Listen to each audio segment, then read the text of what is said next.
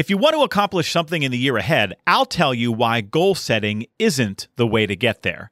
Plus, how to respond to staff complaints about pay, benefits, and what they could get elsewhere. Let's get after it now on Boss Better Now.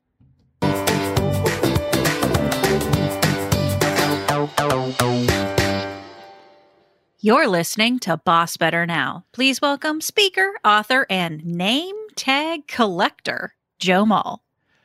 Happy New Year, boss heroes. Welcome back. Welcome to the show. Welcome to the one year anniversary of the launch of this podcast. We've been doing it for a year. We made it. Alyssa, we just turned one. High five, my friend. Whee! How do you feel after one year of doing a show like this? I don't know. Sometimes sometimes I feel like I'm I'm a decent human, like that I have things that are valuable to say. Like whenever you tell me there's like 6,000 people or something, I, I like that boggles my brain hole. Um I don't know. I think it it helps me to not think about an audience. It's just you and I talking and Yeah. it happens to be a microphone. Um but I I mean, it is truly like that this conversation is like the highlight of my month where we get to just sit down and talk and catch up and you know talk about important stuff too and hopefully uh, based on feedback i'm going to go ahead and say yeah people are getting something from it so high five us again High five. I am it. with you. Th- this is um, top of the list for me of the most enjoyable things to come out of the past year. Um, Yeah. Not just because it's intellectually stimulating, like I, I, you know, to be able to bounce ideas off of a really smart person like yourself and.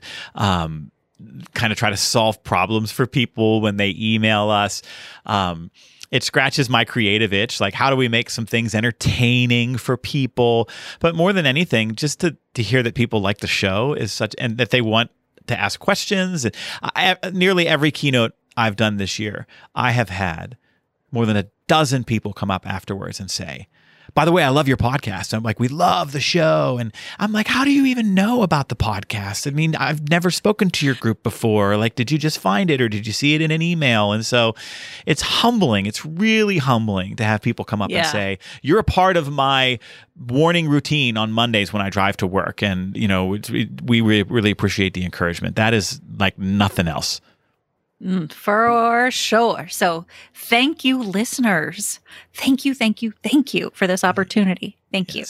And if you're coming to our show uh, for the first time or are brand new to it, or you're streaming an episode online, uh, know that you can get these episodes nearly anywhere you would find podcasts on Apple, on Audible, on Amazon, on Spotify, on Google, on Stitcher, on YouTube. We are everywhere. And so you can just open up any of those apps, search for Boss Better Now, hit that subscribe button, and then all of the new episodes will be there waiting for you, teed up and ready to go uh, when they are released. We release our new episodes on Sunday, Sundays, Sunday mornings. They come out, and uh, you'll always have us there in your pocket.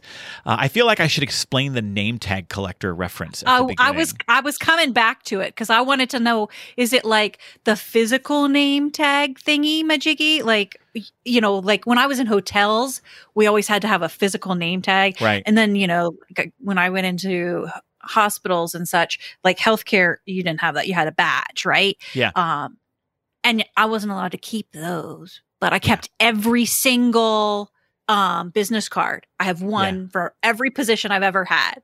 So is that what you mean? Like what Con- what do you mean with name? You're close. Um, every Okay. time you go to a conference, you get a name badge, right? Sometimes it's on a lanyard Oh. that hangs around your neck, and sometimes it's a pin, and sometimes it's a magnet, and sometimes they put those real colorful flags on there where you're like, I'm a breakout speaker, and I'm a Pisces, Yeah, yeah, and I'm an ophthalmologist, and you know, and you get like the big row of flags that are hanging down. So I speak at a lot of conferences. I have for years, and every time I go to a conference, I get a name tag. And so I would come home and I would end up having this name tag in my bag.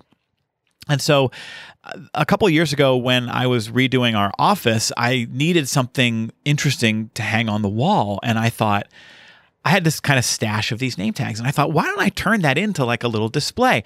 So I ordered. Um, so there are people in the world who actually voluntarily, willingly run like 26.2 miles at a time. It's bananas. But there are these Baffles the people, brain. right? These people who who will show up and run for like four hours by choice, and then at the end you get a medal. So I I ordered this marathon medal rack. Um, and in the vein of being a Gen Xer, my marathon rack is a Yoda quote. It's it's a, it's it says "Do or do not. There is no try," and it's got all these bars on it for medals. And so I started hanging all of these conference badges on this thing. And it, it's if you've ever seen me on Zoom from my actual office, it's on the wall right behind me. And so now over the years, it's grown. There's something like probably a hundred different conference badges on there now, and it's it's a really neat visual thing to look at. So that's why it said name tag collector. That's super cool, actually. Uh, I, I, I like that. I like that for you. I tell you what I'll do. I will um I will post a picture of it over on my Instagram at Oh, Joe yeah, yeah, Mull yeah. seventy seven. So if anybody wants to check it out, and I'll tweet it out too. Um, I'll, when this episode comes out, we will put it out. So if you want to see what it looks like at Joe Mull seventy seven, either on Instagram or Twitter, you can take a look at it. You also get to see pictures of my dog. Cool. So exciting. Yay. Well, because it's the new year, Alyssa, uh, it's the time when folks typically set their New Year's resolutions. They set some big goals for themselves in the year ahead. Have you done that? Have you ever gone into the year with New Year's resolutions? I don't do resolutions. Mhm. I don't do resolutions. Uh, I gave that up a while ago. Okay. um, but I do sit down and have goals for myself and my business. Um, the way that I do my goals might be a little different than Okay. what other folks do, but I'll share with what I do. So I actually have it up on my office here. Um, I have across the top. I don't know if this is. I, I'm going to leave it there because I don't think it's appropriate. All of the things uh, for for other viewing people. Okay. Anywho, across the top are each of my five values. yes. The who I am, what represents me. Okay, financial freedom, honesty, empathy, uh, respect, and passion. Those are my Mm. five values that make me me. Then, underneath each one of those values are the acts of authenticity. When I do X, whatever that is, Mhm. I feel most authentic to that value. From those acts of authenticity, I then will write one or two goals for the year. Mhm. So it all stems from my values and acts of authenticity as to what I hope to accomplish and or uh, perhaps maybe it's a frequency of how of uh, what uh, how many times or the experience of that act of authenticity I want to experience. So maybe it's like from moving um, from once a week to twice a week of you know uh, creating creative content or whatever it might be Mhm. Mhm. um, for myself. Um,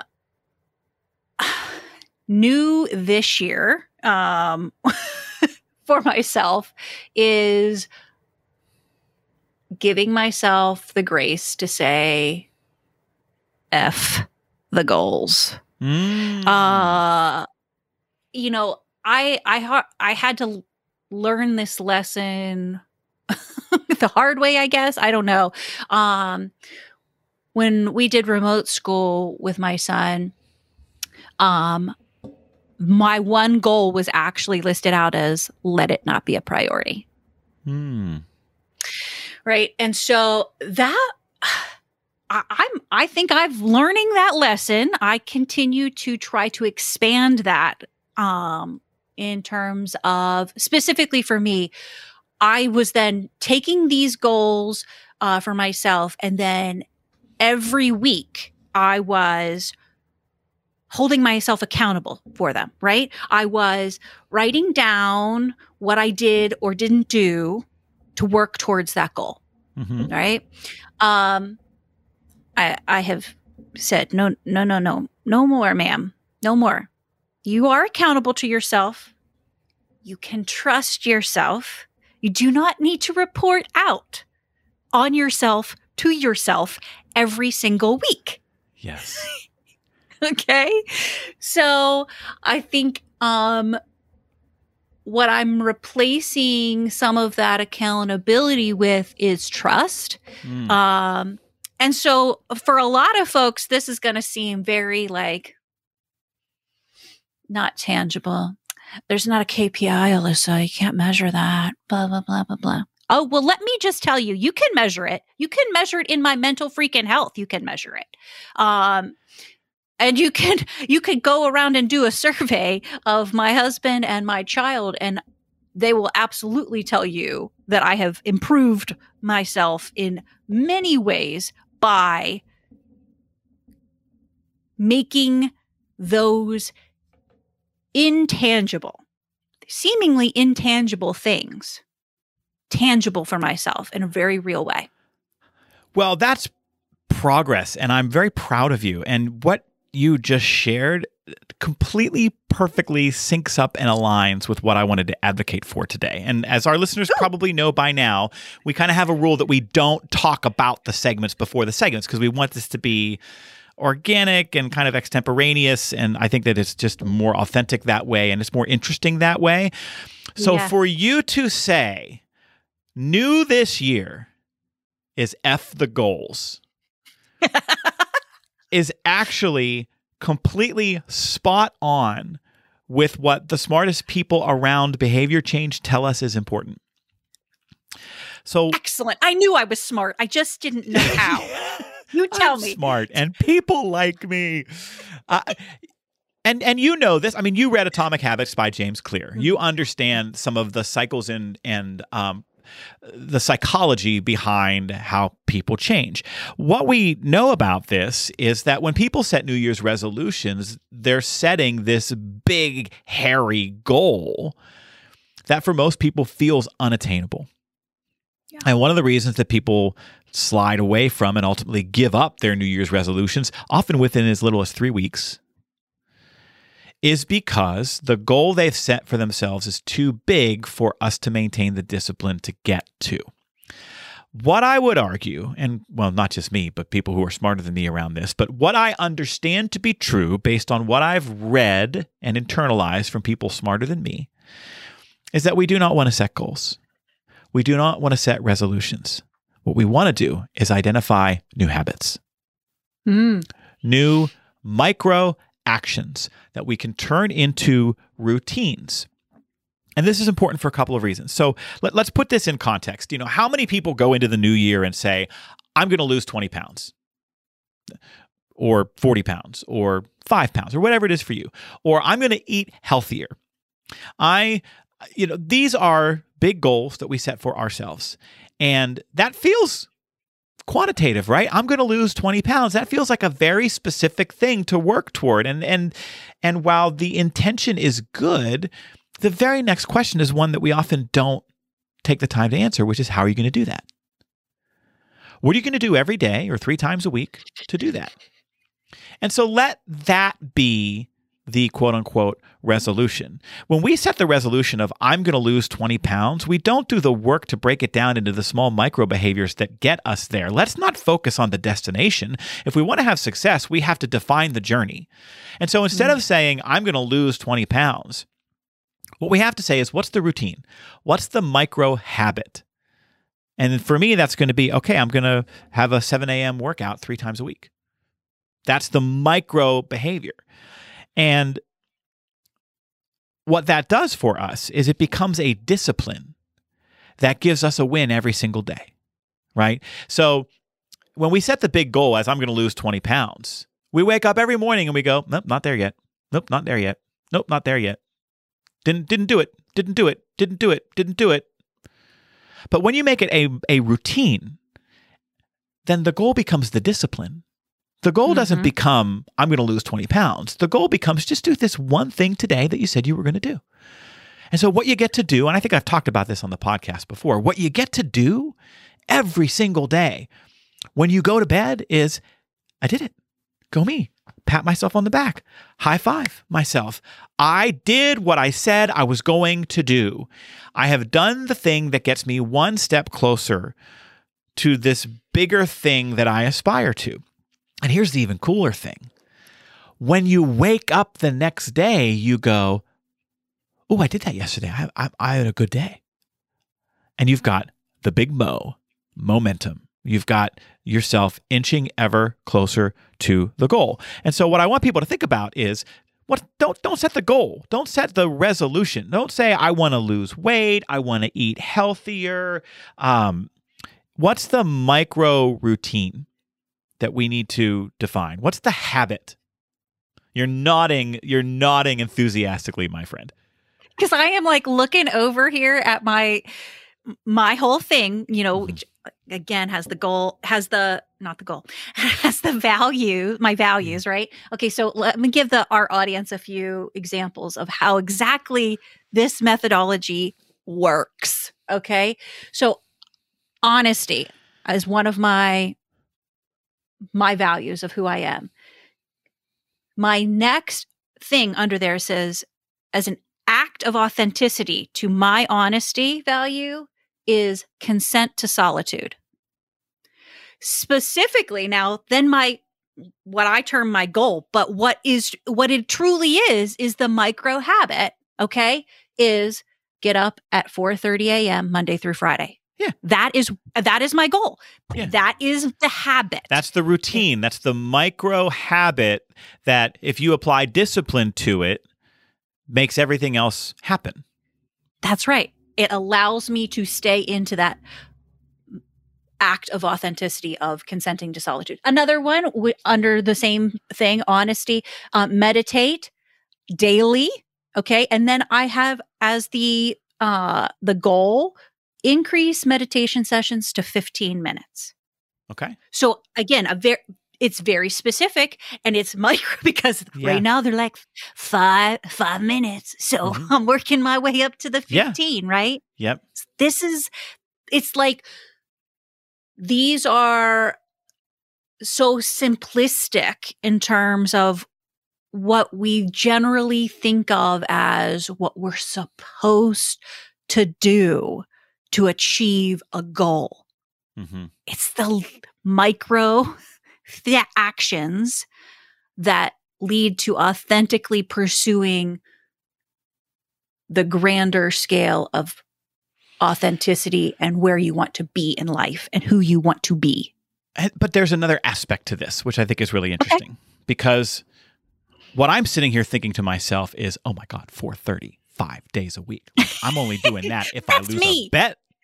Dude, Right? that is just me. Right, I am but that's not my advocating point. that for you. That's Right. me. That's my- that that's going to be my point here in a second because right, if if if you told me like set a goal to get up at 4:30 in the morning 5 days a week, like there better be a really expensive vacation on the end of that. You know? like I'm getting up at 4:30 cuz I got to get a flight to a really fancy place, you know, every day. But that's the point, right? Yeah, yeah. too often people try to initiate change by setting a goal or even in a more micro kind of way defining a routine or a habit that doesn't appeal to them right they they kind of put themselves through this slog well i want to lose weight and so i'm going to identify this 5 days a week exercise habit and i'm going to go into my basement every morning at 7 a.m and i'm going to do p90x and they're miserable because they don't love that kind of vigorous, intense 60 minute exercise. And so it really isn't enough to just define the habit or the routine. It's got to align with something that you enjoy. Right. Mhm. So for me, I stopped a couple of years ago, I stopped worrying about the quality of the exercise, right? I get in my own head about, well, if I'm not pushing myself and if I'm not doing these kind of fully comprehensive workouts like some days needs to be core and some days needs to be leg day and some days need to be a whole bunch of push-ups i was totally in my own head around that stuff and i wasn't doing it and i thought do what you like Yep. Go do what you like. Just show up at 7 a.m. and do what you like. And if you do 22 straight days of resistance bands, who cares? That's still going to benefit you. Right. And so I'm sitting here thinking about, yeah, like, of course, I would not want to get up at 4:30 in the morning five days a week. I mean, if I was being punished, okay, I would do it. But like, you're actually choosing to do that because there is, I would bet, and you've been able to maintain it because I would bet there is something inherently enjoyable about it for you. I can't. I can't. yes. The answer to that is yes. Uh, my, uh, my husband also gets up at 4.30 in the morning. okay. That is all I will expand. I, that is all I will say about that. And you get to spend quality time with him. That's right. okay. It well, doesn't, solitude does not mean necessarily alone for the entire period of time. Okay. Okay. All right. Well, we'll push past the awkward moment that we might have created with the inference here and say that's when you guys like play Uno. right. That's exactly it. You know, and, and here's the other thing about this that I think is important for folks to recognize. I, I'm a big fan of Charles Duhigg's book, The Power of Habit, because one of the things that he talks about in this book. So if you're thinking about this this year and there's some changes you want to make and you want to actually create these routines and actually find them fulfilling, find them enjoyable. One of the things he talks about is understanding reward and cue cycles that we get Yeah. cued into bad habits. Like if if you always reach for the sugary snack at three o'clock in the afternoon, and you're trying to get away from the sugary snack at three o'clock in the afternoon, and you say, "I'm gonna eat a no sugar granola bar," or "I'm gonna eat peanuts," well, great. That's a good habit to identify. But if you don't disrupt the routine that led you to the sugary reward that you were getting every afternoon, just swapping it out for the peanuts isn't going to stick. You've actually got to disrupt the, the environment and the schedule around the snack in order for the peanuts to stick. So he he writes in the book about these reward cue routine cycles uh, that I think are really important to think about when it comes to change. Whatever your carrot is, whether it's a Reese's bar or whatever it might be, dangle it and take it for yourself. I love it.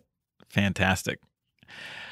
Well, what do you think, folks? If you're if you're setting New Year's resolutions or goals, how are you breaking those down into micro habits? Are there specific smaller routines you're building into your work at work, for example, as a boss, in order to uh, continue to serve your teams more effectively? We would love to know about those. You can drop a comment in the box below this episode if you're watching it on YouTube or streaming it on our blog at joemull.com forward slash blog or at the podcast website, bossbetternowpodcast.com.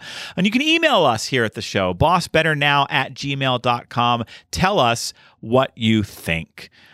And now this conversation tees us up perfectly for the camaraderie question of the week.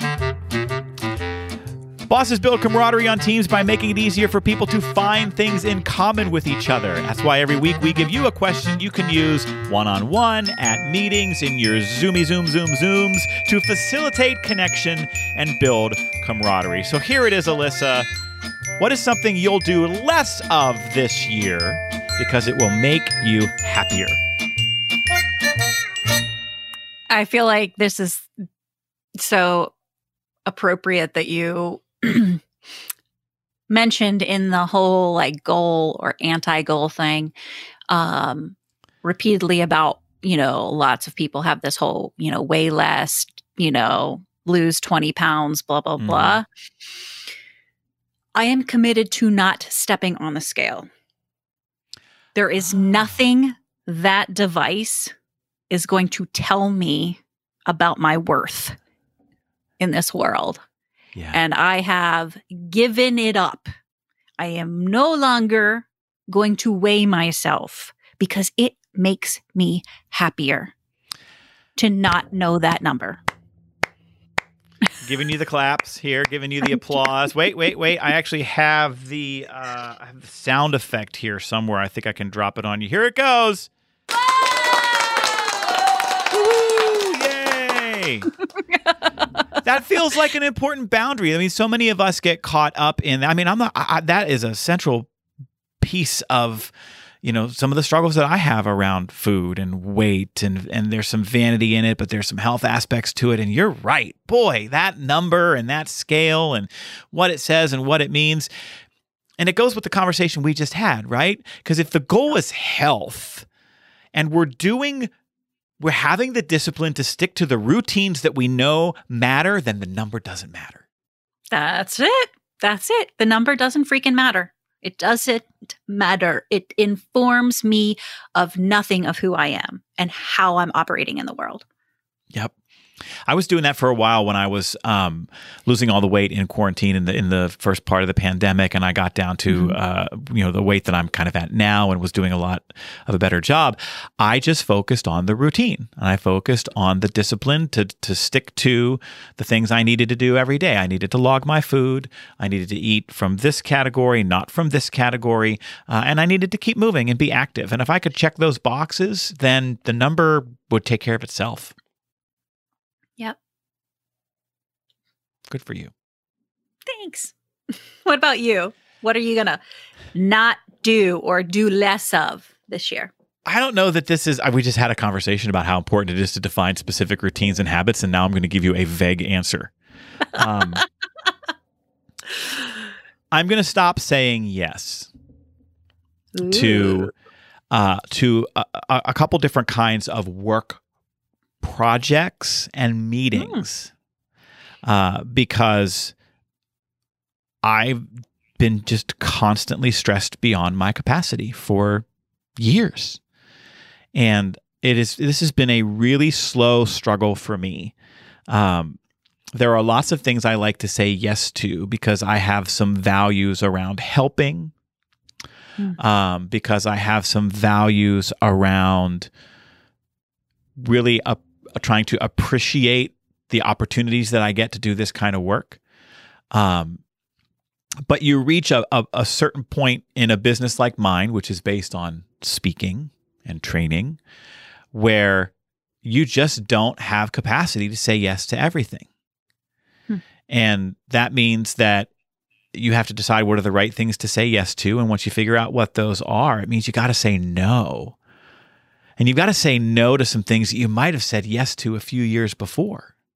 Hmm. And that is really hard for me. I struggle with that. Um, so I'm really trying to look at it as and I'm I'm very lucky. So you know we, we've dropped Jamie's name on this podcast a couple of times, and she has really helped me with this. Where I've started to say yes to some things, and she's been like, "No, no, no, no, no, no. We said we weren't going to say yes to this because you know." This organization can only afford a, a quarter of what you normally get paid. And so you want to say yes to this because you like the people and that's important, but you're going to have to go and find another gig to make up for the revenue that you were supposed to get from this one that you didn't get. And now you're going to have to spend twice as much time away from your kids. You're going to miss twice as many of their baseball games. You're going to do twice as much work for a quarter of the pay. And that's not living the life that you want to live and that you have earned for yourself, Joe. And I'm like, damn, Jamie, your boss should give you a raise. That's a really great point.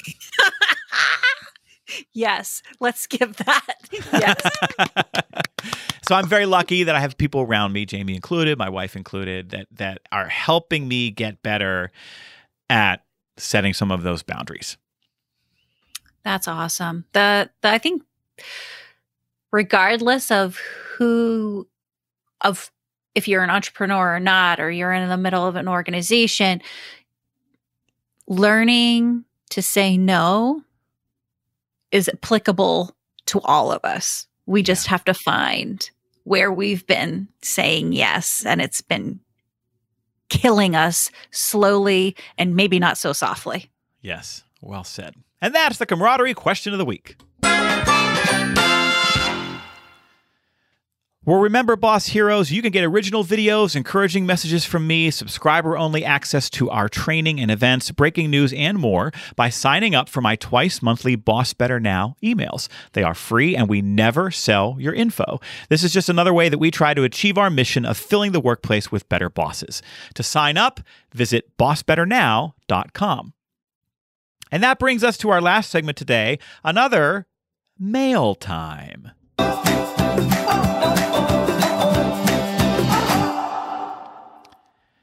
I have an email here from Dan. And uh, I, Dan sent me like a seven paragraph email. And so, Dan, very much appreciate all the context and backstory. I had to compartmentalize this a little bit because it's not a two hour show. Uh, so, I'm going to read you this kind of compartmentalized version of his email, uh, and then we'll chat about it. How would you go about changing the narrative that staff are overworked and underpaid? Or that that big box store is hiring at $16 an hour and I can go work there for less and get better healthcare benefits? How would you respond to staff trying to leverage the situation, i.e., if you don't give me a raise, I'm going to be forced to go look for another job? It's been really tough to find replacements. On average, it used to take me two weeks, and now it's closer to three months. And finally, how would you respond to crazy or to entitlement? People asking for a 20% raise, but no additional work, or telling us that our whole industry is underpaid, or that the money we saved from not throwing a huge Christmas party last year should have come to staff as bonuses or that our 2021 raises should have been doubled. My goal here is to retain staff, show our benefits and strengths, and boost morale and end the pot stirring, all without going broke. Honestly, I feel less equipped to handle financial questions than any other staff issue. I'd like to hear the boss better version. By the way, our team gets high flexibility with time off, 37 hour work weeks, between three and eight weeks of PTO per year, depending on service time. We had no layoffs during COVID and no wage decreases, despite significant reduction in our revenue in 2020. Our staff have more help than they did pre pandemic, and we have increased appreciation efforts as our stay interviews indicated that this was needed. We also have a good culture and good owners to work for, no hotheads. My coworker and I have been enjoying your podcast for the last few months, sharing clips and discussing them. We appreciate all the work you guys are doing. Thank you for that, Dan. Lots to deconstruct here, Alyssa. I have thoughts, but let's start with you. I have thoughts, he mm-hmm. says. Okay, so I have some thoughts too. Um I guess my the one thing that stands out to me um from Dan is it says he says I feel less equipped to handle mm-hmm. financial questions. I feel you, man. I feel mm-hmm. you. Uh, knowledge is power, and so in this case and in all cases, what I'm going to tell you to do is do your own research. You know, you have people coming to you saying that they're they can get you know, XYZ from down the road, blah, blah, blah, and they can have this and they can have that. And okay, find out. Call them up. Call up that big box store, see what their package is, see what they're offering. Okay. You have the knowledge of as to what it is that you're offering. Get the logistics down on paper because then it doesn't become this big, bad, scary thing, this thing that they're trying to uh you know bash you over the head with or trying to you know uh tease from you right it becomes what is known it's scary because you don't know it mm-hmm. so broaden your your research base to include the things that you don't know um, about the other offers that are out there. And here's what I will tell you. When you say about, you know, the crazy or the entitlement, ask, people asking for raises but no additional work or duties, I don't know how accurate it is to call it crazy or to call it entitlement mm-hmm. anymore. Mm-hmm. The world is a shifting, Dan. Yes. And we're either going to go with the flow or get run the hell over yeah. because the landscape is changing. And I can bet, if I was a betting person, that when you do your actual research, you will find that some of those claims of what they're offering are true, that they are yes. going to be better than the package that you offer currently. And that's the reality that you now need to understand isn't crazy. It isn't entitlement the workscape is changing. And so while you might think that it is insane for people to want more money and work less, that's not the case. Mhm. It is changing. We've done whole episodes about the great resignation, and this is why we have to get in the bus, in the car to understand we're on a moving freaking highway. Okay. Get on the bus, Dan. it's changing. It is changing.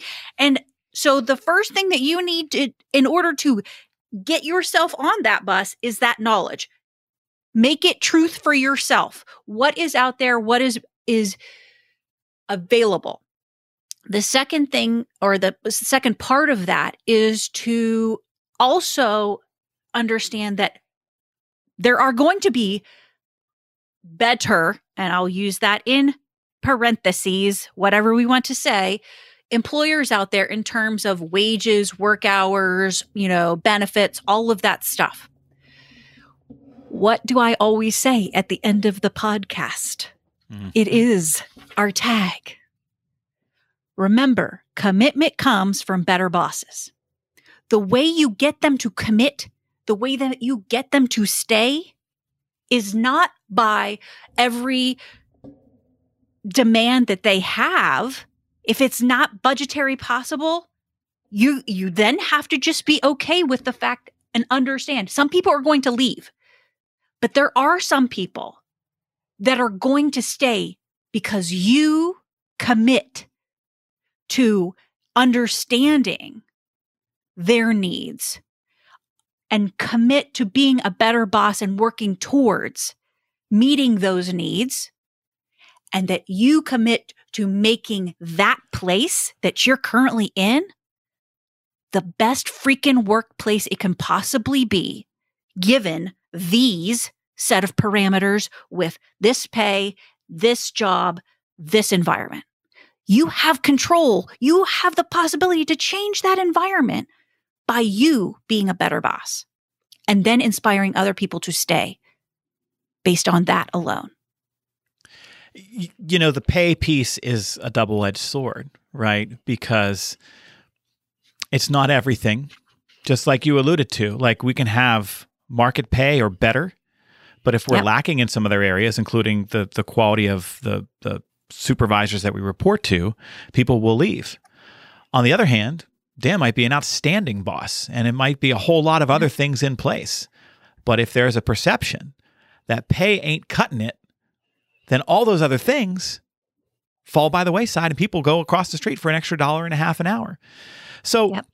Alyssa, your response is very much in line with with how I responded to this. Um, my first blush reaction to Dan's email when I got it was that it felt like Dan wasn't fully in tune with the moment that we're in right now around pay. Um, this kind of you know it, it there's some exasperation in terms of some of what Dan is sharing here in the email, you know, and, and describing some of their requests as crazy or as entitled. There's some values judgments taking place here, and I'm reminded of a, a conversation that I had just a few weeks ago at an event with a group of oncologists who each of them makes $750,000 a year, and they could not believe that their MAs wanted more than $15 an hour. And they had a very kind of how dare they attitude about it. And I am not here to indict anyone who has put forth the time and effort that it takes to become an oncologist and rightfully earn $750,000 a year to cure cancer. That is not what I am saying. But there is a gap between so many levels of employment in the workplace. And when we refuse to part with our excess for folks who aren't having enough, because folks, $15 an hour still ain't it. Okay. It's still Mhm. bare. It really isn't a living wage in this country anymore. And so there is a shift, just like Alyssa is describing that what we have perceived as market pay or appropriate pay is being very quickly left behind. I think one of the questions that Dan and his team have to answer is if I can go get a job at Best Buy selling TVs for $16 an hour, and if the work that I am asking people to do for my enterprise is more sophisticated than going over to Best Buy and selling TVs, what does that mean for how I should be paying people? I think Alyssa's point is spot on. I think there's some homework that needs to be done. I think there is a massive recalibration taking place right now around what generous pay is. And remember, perception is reality. And so my first blush reaction to the email, Dan, was if you have this much angst from this many people around pay, and you're continually struggling to answer those questions, pay them. You probably mm-hmm. need to do a market correction or you are seeing some shifts in the market around pay in industries outside of yours that are pulling talent away from you that you are going to have to counteract. And I know that Dan may not be empowered to do that. This may be a conversation that he needs to loop ownership into or loop the partners into. But your folks are seeing this out in the marketplace. I mean, imagine telling your folks that they're crazy for wanting this level of pay when it's happening elsewhere.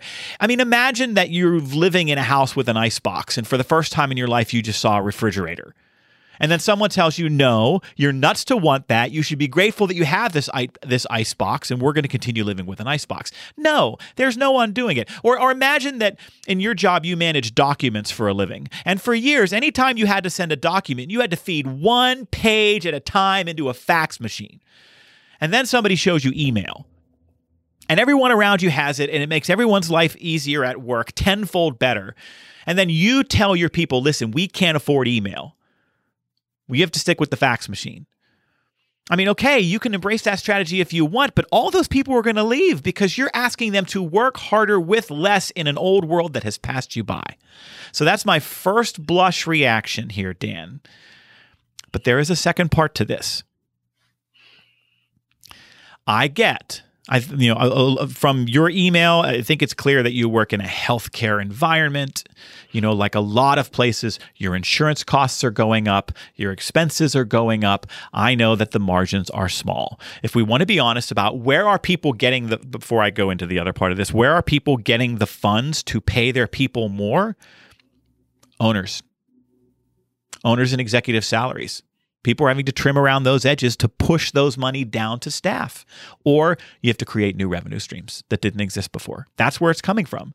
You're not going to get it by cutting expenses. Your expenses aren't going to get smaller. Yeah. You've got to look around executive pay, ownership compensation, and new revenue streams. Now, let me step away from the pay side for just a second because there is another part of this. It does sound like you really do compete in a lot of areas right? Like we said, pay isn't everything. You described a number of things that tend to fall off of people's radars sometime. And so if you are in a situation where you just cannot find more money to pay people, then what you might have to do is have an open conversation about what you can and can't do and what you do and don't provide. You might have to pull people together and say, hey, listen, we would love to do a market correction for you and it's probably maybe it's something we could do next year but right now this is where salaries are. We've we've heard a lot from you about salaries and none of this is couched in any kind of how dare you uh, or or validating whether they're right or wrong or should or should not ask for these things. It's just we hear you However, here's where we stand. And you may even have to show them, like if you can financially prove that your owners are cutting salary, that that that you're cutting in every way that you possibly can, you can show them numbers that say, listen, these are the margins. This is we just can't do it which is why we do these other things like the shorter work week, like the flexible schedules, like the extended PTO based on service time. Um, and, you know, I've heard some of you say that, hey, I can go sell TVs at Best Buy for $16 an hour. Yes, you can, but you're working evenings, you're working weekends, you're not going to get this level of PTO. You're going to pay for 45% of your healthcare benefits instead of 10% of your healthcare benefits. Let's just compare apples to apples. And I want to help you be able to do that. So you may have to pull people together. I know that there are a lot of organizations right now who are actually creating like little dashboards or report cards that show the total package of what employees get because they're struggling to compete on pay. They're saying, mm-hmm. yes, we struggle to compete on pay. So let me show you these 12 other things you get by working for us that you don't get elsewhere so that you can lump all of that together when shaping your perception of your work experience. And I want to say again as the manager, Dan, you may not be able to drive this by yourself. If if if there is a gap that exists on your team between pay and and and the team, you may not be able to be the middleman. You're going to have to involve ownership. Because if we create that separation, owners are going to sit there and, and again, they're going to have that mentality of how dare they ask for this. But if they understand what's happening out there and they do the research and they see what's happening in the market and they understand that, yeah, we're going to lose talent. Yeah, the, the field has changed. We need to compete differently for talent. Then they're going to reach into their own pockets and and share some of those funds whereas they may not have done it before. There's a kind of revolt brewing here across the workplace, and you are seeing it live in real time across your people, Dan. And so that's a conversation that has to happen with them. I told you I had thoughts. I love them all.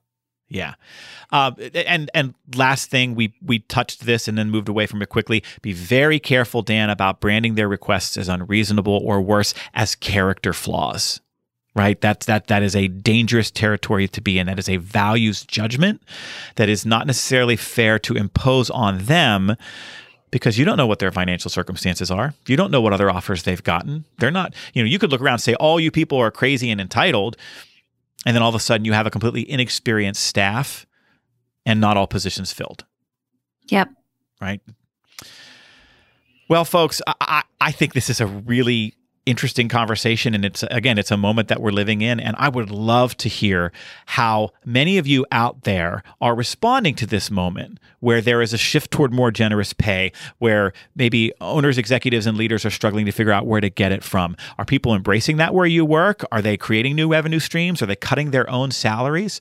Um, I, I, had a, a executive tell me recently she went to her five owners and said I can fix your problem tomorrow if I can get $20,000 from each of you they make an ex- mm-hmm. they each make an extraordinary amount of money. She said, "I can fix this tomorrow if you will each give me twenty thousand dollars out of your salary. If we can move it uh, as a budget line item into this other personnel bucket over here, where I can compete around salary."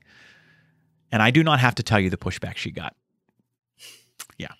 Uh, so keep in touch with us around this, friends. Um, email the show, bossbetternow at gmail.com. Drop a comment in the box below. We'd love to hear from you on this topic. That's our show for this week, friends. Please take a moment right now on your device to subscribe to our show, whether you're listening on Apple Podcasts, Spotify, Audible, Amazon, Google, iHeartRadio. Right there inside that app, you can hit the subscribe button, and new episodes will be teed up and ready to go for you each time they are released. Thank you for listening, and thank you for all that you do to take care of so many.